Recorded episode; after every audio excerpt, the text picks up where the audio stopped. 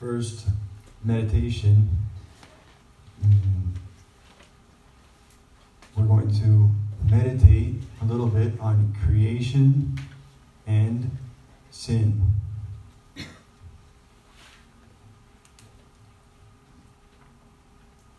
And to help us, I'm going to give you a, an illustration or an image that should help us understand a little bit what our attitude should be before creation and before uh, before God's works, before God Himself. Little children, they have uh, lots of kids. They do a really beautiful. Uh, Spanish words are coming into my head right now. I'm looking for the English words. They do a really beautiful thing sometimes. It kind of depends on the kid too, because each kid has a different personality. They express themselves in a different way. But I think almost all kids do this. And what they do, little kids, you know, there's a moment when they realize or they they see, you know, they perceive how they're loved by their father, by their mother, maybe by their brothers and sisters. And they go up to their father, their, mo- their mother, to their brothers and sisters, and they give them a hug. And they, they tell them, I love you. And they give them a, a hug, or they say something similar. One of my little brothers, his name is Nate, he would do this. He would give you a, a hug with all the, the strength he had. And then you'd be like, oh my gosh, I can't breathe, stop. and this is a little bit what we should do with God when we see, when we realize how He loves us, how He, how His love is mm, calling to us. It's uh, calling out to us from His works in so many ways. And what should the children do this in a spontaneous way, right? They come up to their parents and they give them a hug and they tell them, I love you, I love you. Uh, and, and us too, it should well up in our hearts. There should, it should surge up in our hearts this, this thanksgiving, this love towards God. Thank you I love you. Thank you, Lord. I love you. And in some way, we should, mm, our hearts, our minds should embrace the Lord. And this is part of a, a dynamic which is the whole Christian life. Uh, we can sum it up in, in three steps, basically. First, you have what's recognition, realizing, seeing the works of the Lord, seeing his hand in creation in your life. This is contemplation.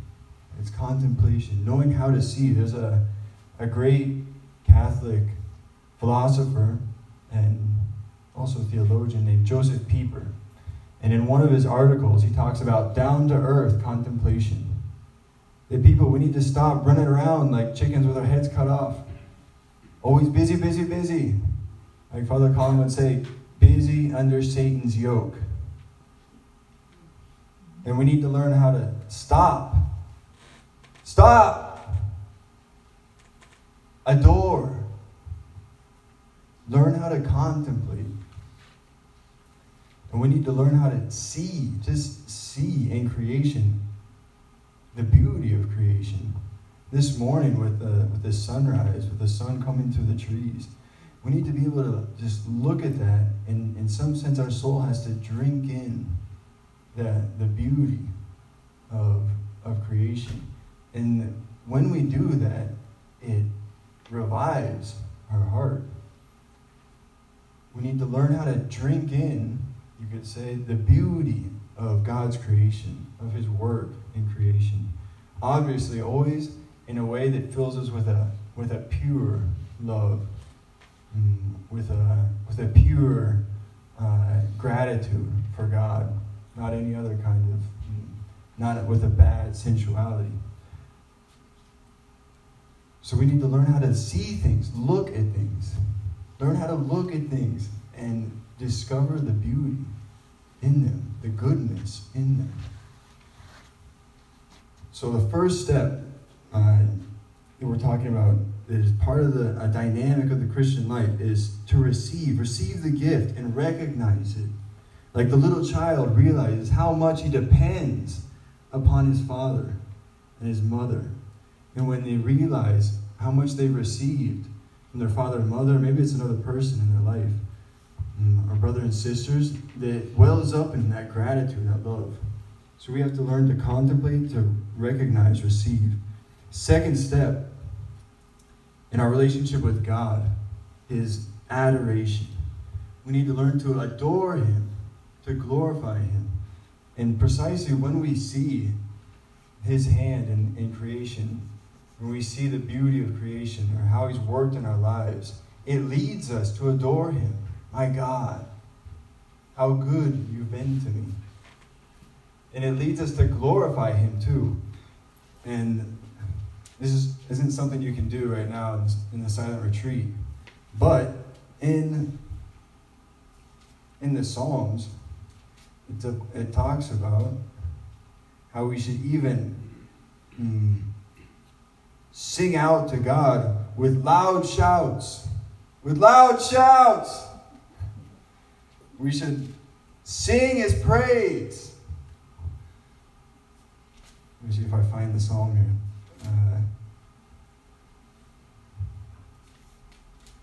Uh,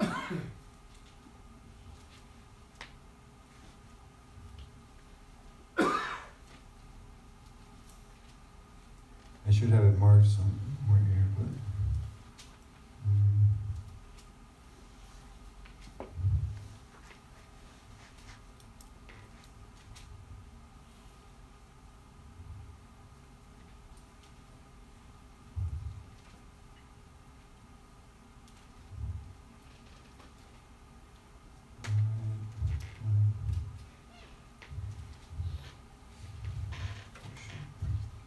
Okay, that, it's a problem if you're looking, I was in the book of Sirach.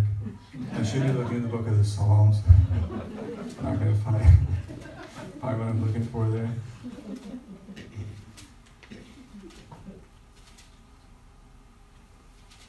Some of it, some of us, it takes a while to wake up in the morning. You're not alone if you're one of those people. All right.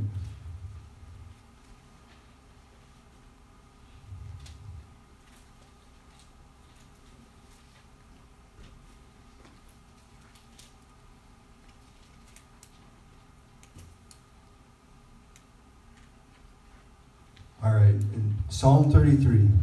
Psalm 33. Rejoice in the Lord, O you righteous. Praise befits the upright. Praise the Lord with the lyre. Make melody to him with the harp of ten strings. Sing to him a new song. Play skillfully on the strings. With loud shouts. With loud shouts. For the word of the Lord is upright, and all his work is done in faithfulness. He loves righteousness and justice. The earth is full of the steadfast love of the Lord.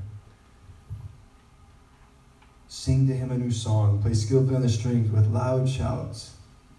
Obviously, don't go around screaming in the in the retreat center. They're gonna start thinking the other people are in another retreat. These crazy Catholics, you know.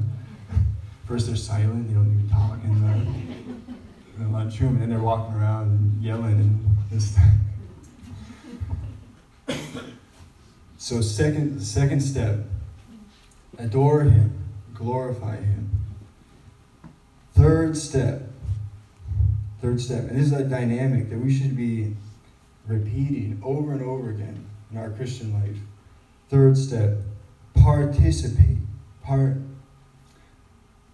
sorry, in one word, transformation. Transformation. contemplation, adoration, transformation. And this third step, what does it mean? Participate in his work and in his life. Participate in the work and the life of God. And that's what he calls us to do as his sons and daughters to participate in his work and in his life, to serve like him. And we that it's the last step because first we need to know who he is. We need to see something of who he is in his creation, in his work. We need to adore and glorify him because that is what mm, it's the, that's the right response. It's the adequate response before God Himself. We who are His creatures.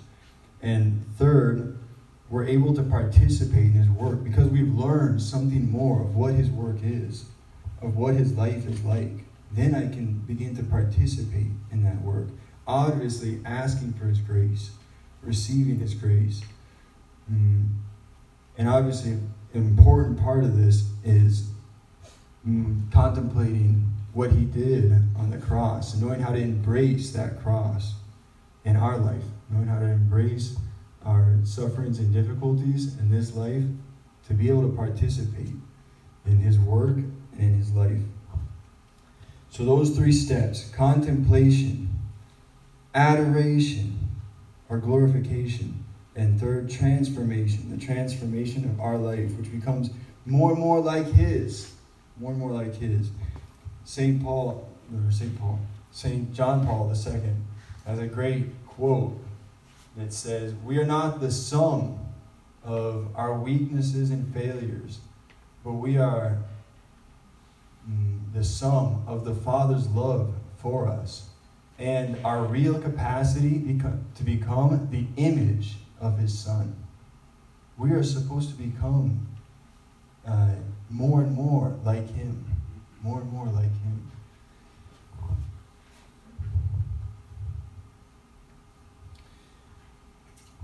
All right, this said, uh, I'm going to try not to speak too long, but we'll see how it goes.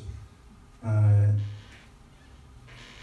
now I'm going to give you some more um, things, more points to think about that can help your meditation the idea of the person who gives meditation depends, but really the idea is to give you the tools you need or material that you need to be able to, you yourself, go before the Lord and begin to think, to begin to reflect. The idea isn't that I do all the work for you. So, uh, yesterday we read in the Mass from the book of Wisdom, chapter 13. What does it say in the book of Wisdom, chapter 13? For all men who are ignorant of God were foolish by nature, and they were un- unable from the good things that are seen to know him who exists. Some of us belong in that, in that group of men, at least in part of our lives, or in moments, maybe, where we don't recognize God's presence. For all men who were ignorant of God were foolish by nature, and were, were unable from the good things that are seen to know him who exists. Nor did they recognize the craftsman while paying heed to his works, but they supposed that either fire or wind or swift air, or the circle of the stars, or turbulent water, or the luminaries of heaven were the gods that rule the world. The Greeks, the first Greek philosophers, first they thought that water was the principle of everything and then one said, no, fire is the principle of everything, uh, and so on and so on. If through delight in the beauty of these things men assume them to be gods, let them know how much better than these is their Lord. How much better than these is their Lord. That's the moment when we're moved to an adoration. Who is this God? who creates all these good things. How much greater is he? In fact, he's the, the limitless fount of beauty.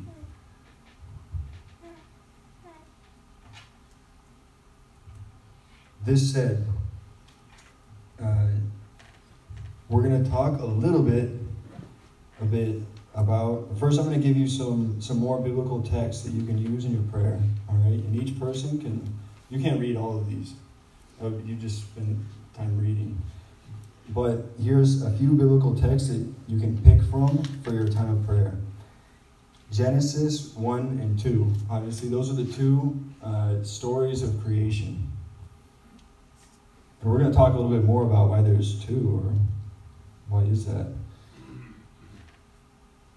Uh, Sirach or Ecclesiasticus 24, which is a, a short hymn of creation. And Sirach chapter 42 verse 15 to the end of chapter 43, which is verse 33. That is that's a long hymn to creation and about God's wisdom in creation. Another text that you can read to help your meditation is Psalm uh, 104 and also Psalm 115. when you're reading the, the scriptures to do this meditation, you don't have to read, you can read the whole thing if that mm, helps you, or you can just read part. You only have to, the importance is that it helps you to really begin to pray. It helps you to really begin to enter into the presence of the Lord. And sometimes maybe there'll be a there'll be a phrase in the scripture as you're reading that will jump out to you where you feel like the Lord touches you in some way through that through that word, through that phrase, you should actually stay there with that. You don't need to go on and read everything. All right, those are a few texts that you can read to help meditate on creation. Meditate God's goodness in creation. Now, we're going to talk just a little bit about creation, about the book of Genesis, the two stories of creation, and also a little bit about how, how are we supposed to understand the book of Genesis? How are we supposed to understand the book of Genesis? And especially nowadays, you know, with everything that science tells us, uh, how are you supposed to understand Genesis? In fact, lots of people say, yeah, that's, you know, uh, kids stuff, you know, Genesis. Now we've got science. Now we know about the Big Bang. Now we know about evolution and all these things. And they say, ah, Genesis, you still read that? You believe that? They say those things. Eh? Uh, yes, I believe that. because I understand it with the church. Mm. I'm not a fundamentalist. I don't understand it necessarily in a literal way everything that it says, because that's not the way we're supposed to understand it. And in fact, uh, faith and science have always had a relationship. Science was actually, it was born in small ways in different cultures, like the Greeks. Uh, mm, I want to say in Muslim culture too for a little bit. But it was never born and never grew to fruition. It never matured like it did only from Christian culture, from medieval times, from the universities of medieval times, is where science uh, was able to mm, begin and grow into maturity later. Even though later there's been some difficulties between, uh, or controversies, right, between men of science and men of the church, but that's because it's also these are difficult issues that we're we're dealing with. Um, but it doesn't mean that there's actually in the you know in the foundation any uh, any what's the word any conflict between science and faith. There isn't actually. So how are we supposed to understand Genesis? We're going to take a little bit of things that Ratzinger says when he was Archbishop of Munich. He gave some catechesis on creation and sin. And he explained there some of the keys that we should know to be able to rightly read and interpret Scripture, especially on the, the issue of creation. And just before we go into what he says, the Catechism of the Catholic Church, number 104, says In sacred Scripture, the Church constantly finds her nourishment and her strength, for she welcomes it not as a human word, but as what it really is the Word of God in the sacred books, the Father who is in heaven comes lovingly to meet his children and talks with them.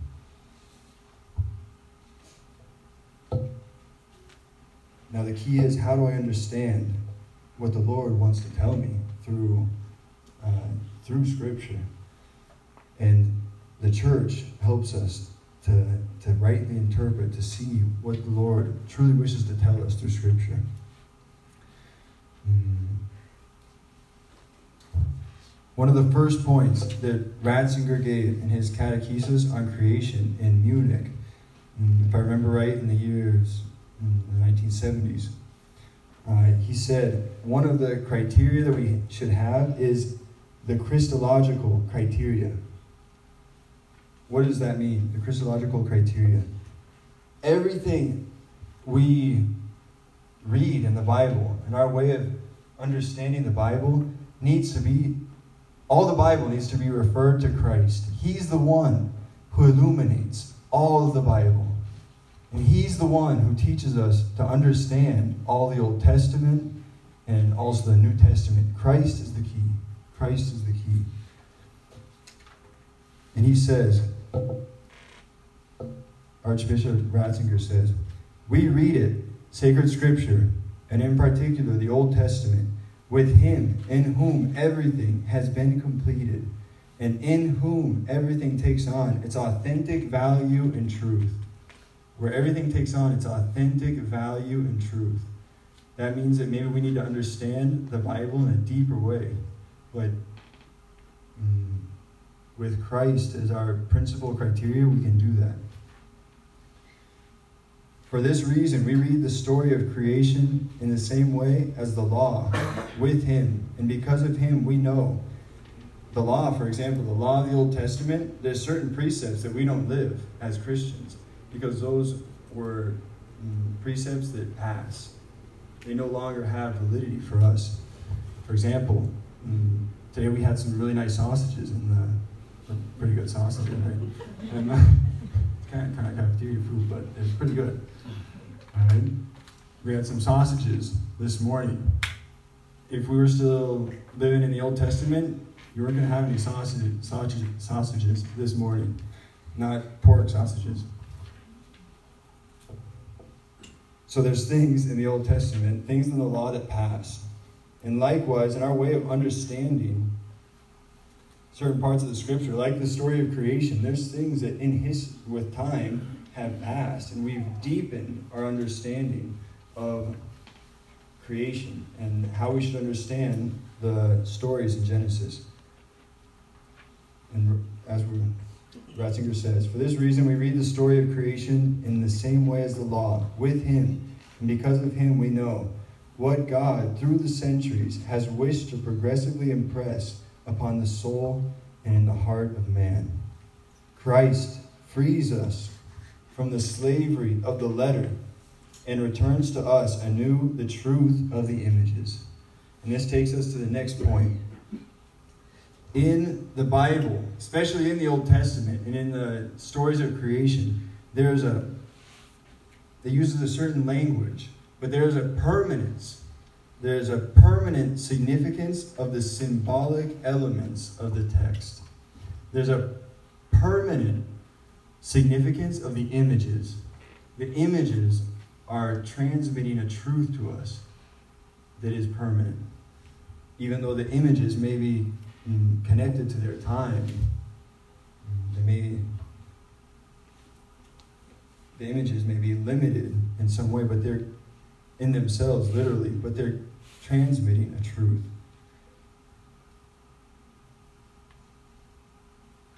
Why someone if you read the two stories of creation, there's the first story and the second story. There's two stories of creation, actually.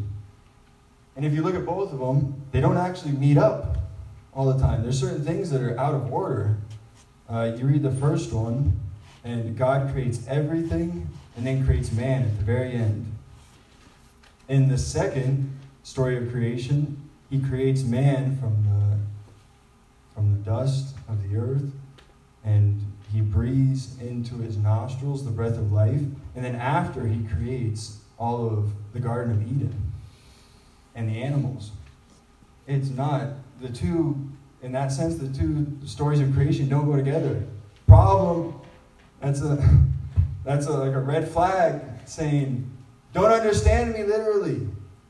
Don't be a fundamentalist. But understand the permanent significance of what these creation stories are saying. What is what are some of the things that the creation stories tell us? Mm, and we're going to focus on two things. The creation stories tell us, on one hand, that all of creation is a home. All of creation is a home. And all of us who are created by God are called to be a family. And to help us understand this point, uh,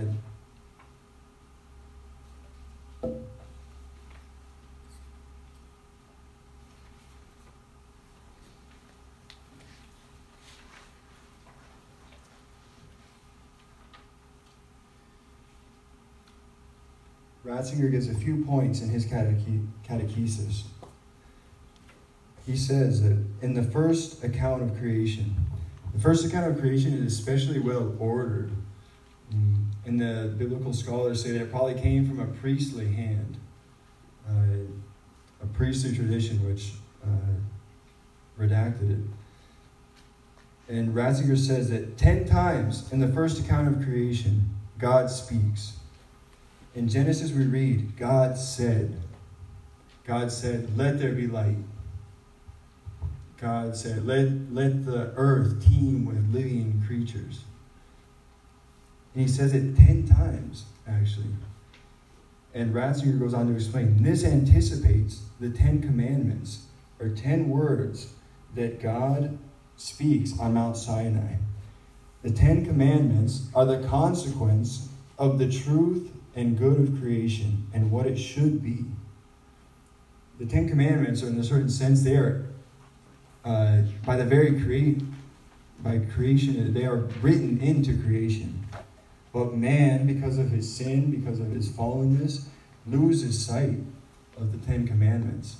And God had to remind man of the Ten Commandments that the Ten Commandments reveal his original plan for man, for woman, for the family, mm, for our sanctification.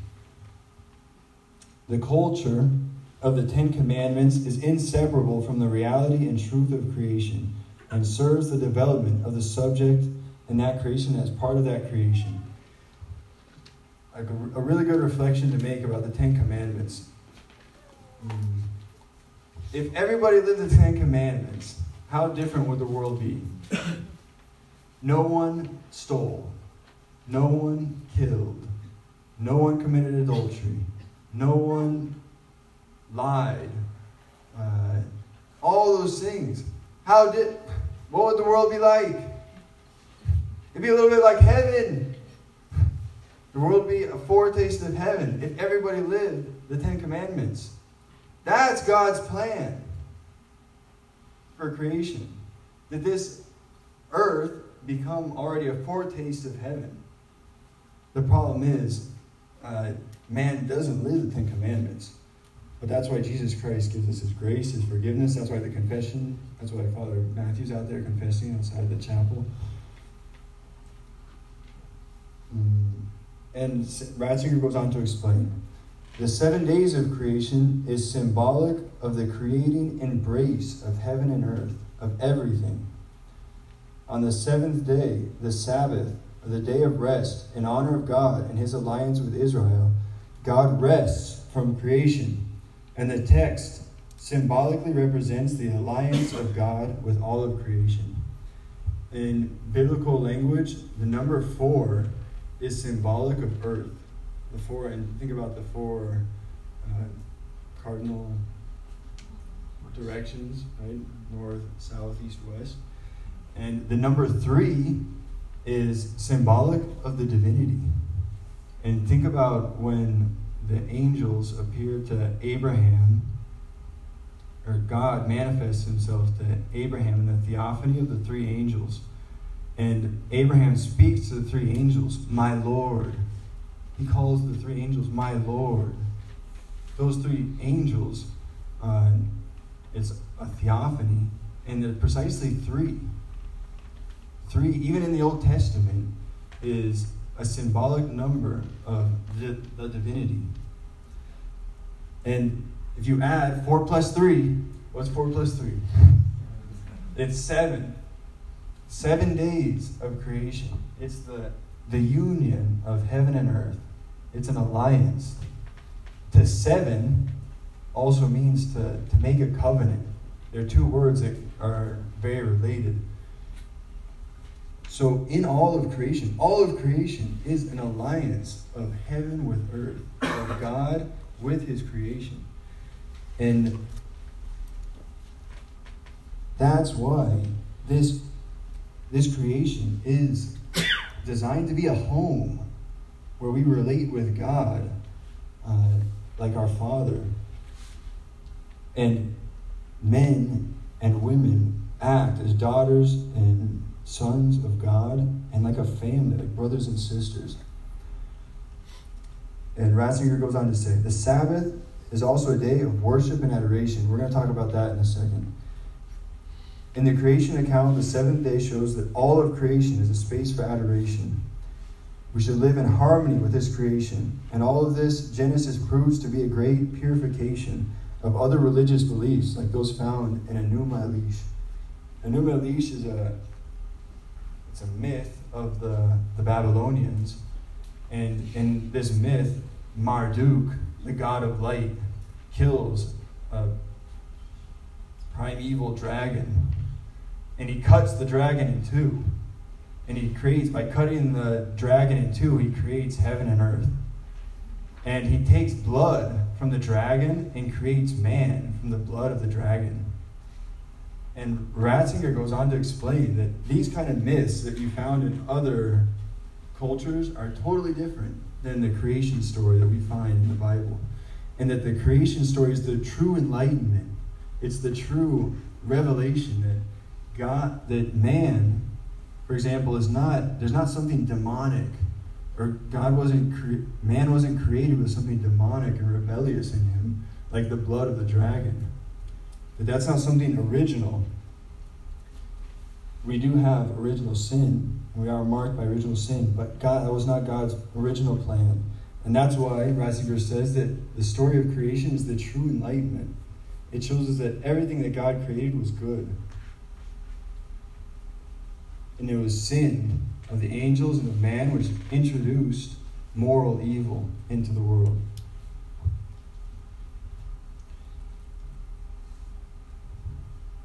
I'm to try not to say too many things, but mm, just one, one idea. Uh, moral evil comes into the world through sin, through the sin of the angels and through the sin of man. But what is a little bit of science, you know? What does a little bit, little bit of science tell us about creation before man was even on earth? There were dinosaurs running around, right? And eating each other before man sinned. They were eating each other. And in the evolution of creation, there's a certain, what we see is there's a certain physical evil. But the, the key is to see that there's a difference between, a big difference between physical evil and moral evil. Physical evil can be part of the development of a limited creation. In, in fact, that's what it is. It's part of the development, the evolution of a limited creation, of a, of a material world.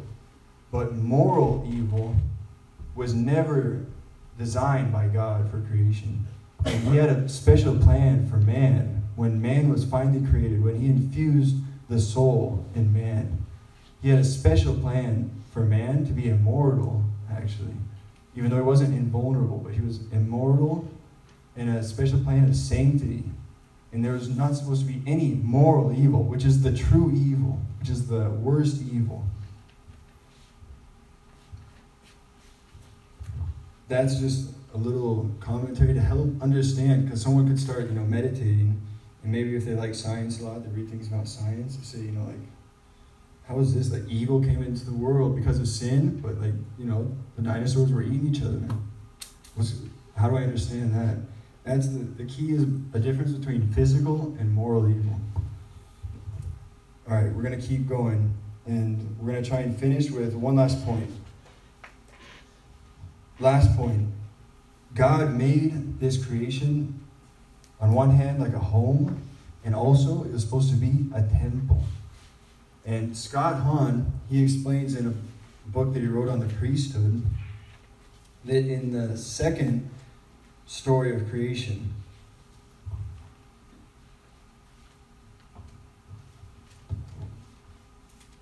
The second story of creation,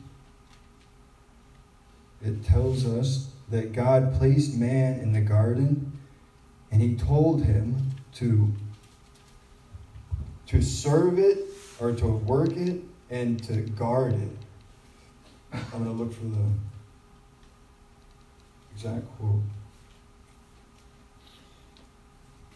Chapter Genesis chapter 2 verse 15. The Lord God took the man and put him in the garden of Eden to till it and keep it, to till it and keep it. Other translations say to work it and to guard it, or to serve it and to, to take care of it. And the Lord God commanded the man, saying, You may freely eat of every tree of the garden, but of the tree of the knowledge of good and evil you shall not eat for in the day that you eat of it, you shall die. And Scott Hahn, Scott Hahn goes on to explain that the two words that are used here in Hebrew for till it and keep it are avodah and shamar. And these two words, which mean to work or to guard it, the only other time that they're used in the first five books of the Bible which is the, the Pentateuch, right? Or the Torah, according to the Jews. It's the law. The law is actually the first five books of the Bible, the Torah.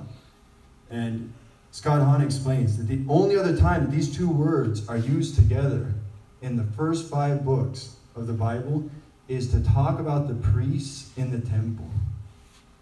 Later in the book of Leviticus, the priests in the temple should work it and guard it. What is God trying to tell us? Or what is the, the scriptures? What are they telling us through this? That all of creation was a temple. And man, man was God's priest. And through his holiness of life, he was supposed to give glory to God through all his life, through his way of working and guarding this creation.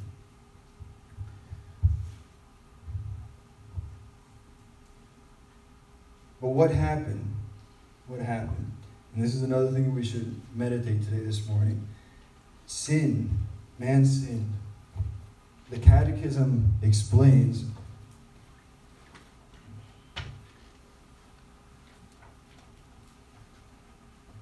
number 397 in the Catechism. It explains the man's first sin.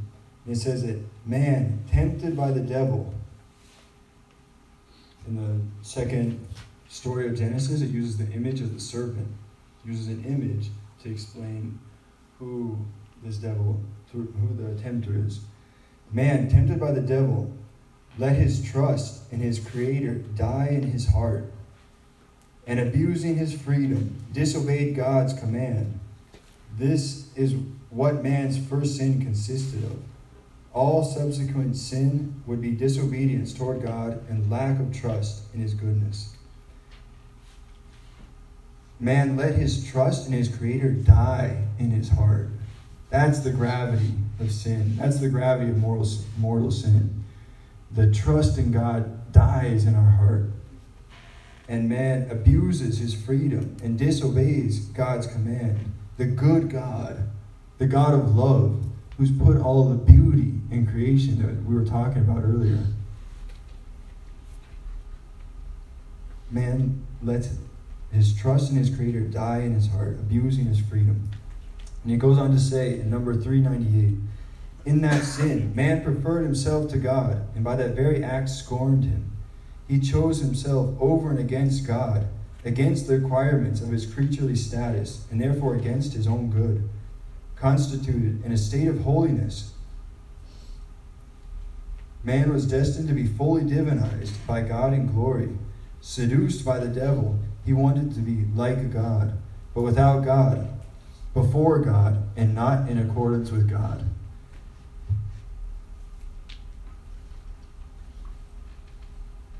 Man is, we are, we are creatures. We've been created by the Almighty God. We've been created in His image. And with that great plan of salvation, of, of holiness, but because of man's sin, he, he leaves that plan. But thanks to, to Jesus Christ, thanks to God's mercy, who from the beginning never abandons man, we're called back. We're called back to live that holiness that God always wanted from the beginning. And that's this priesthood that Scott Hahn talks about uh, that was meant from the very beginning, and that all creation would be like a temple. That's what we're called back to in the common priesthood of all the faithful. All the faithful are, called to order the things of this world to God, and that all their actions, their rest, their prayer gives glory to God. Their very holiness gives glory to God. And the ministerial priesthood, uh, what is the ministerial priesthood? The, the idea is we are, in the Second Vatican Council, says that uh, you're, the common priesthood and the ministerial priesthood are ordered to each other. The, the ministerial priesthood is here to help you realize your common priesthood, the common priesthood of all Christians, to give glory to God through the holiness of your life. And holiness is the greatest, this is something that's really important. Holiness is the greatest dignity. That's what has the highest rank in the church. Holiness. It's not so much uh, being a priest or not, even though being a priest is a gift that God gives us to be a gift to others. But holiness, holiness itself, that every Christian is called to, that is the, the greatest dignity, the greatest honor. But obviously, we reach it becoming more like Christ, learning to serve, learning to humble ourselves. And this is these are just a few points. I've given you a few points about creation to help you meditate now on creation, to take the the Bible, to read part of these texts that we've been talking about, and to begin to reflect, ask the Lord to to inspire you, to guide your, your prayer. Invoke the Holy Spirit. Invoke your, the Holy Spirit from the beginning of prayer. And if you feel like you can't pray, tell the Lord, Lord, help me. I don't know what to do. I don't know how to pray. Help me. That's something that we have to do lots of times, actually. And if you say that prayer sincerely, sincerely, that's the beginning of prayer, actually. Lord, help me to pray. Help me to know you. Help me to understand your word. We're going to have a time of meditation now. I think we'll be here for at least 20 minutes here in the chapel. And then after that, I think that if anybody wants to go out and walk a little bit, they can go out and walk. Uh, and I think at 11, we should all be back here. And at 11, we'll have the blessing, and afterwards, uh, we'll have a, a talk by Father Matthew. But now we're going to have time of prayer, time of meditation, to be with the Lord, to ask Him to, to enlighten us, um, to help us to understand deeper these things that we've been talking about. And also, like we were talking about at the beginning, to see, to, to learn to see His, that He open our eyes, that we learn to see His goodness, His beauty in creation, and that in our hearts wells up that gratitude, that love, like the child who runs up to his parent or his, or his brother, grabs him around the neck, and, and like my little brother Nate, you squeeze so hard you can hardly breathe. But that, that kind of love and gratitude should well up in us. May the Lord help us. May our Blessed Mother guide our prayer, protect us, and intercede for us. Amen.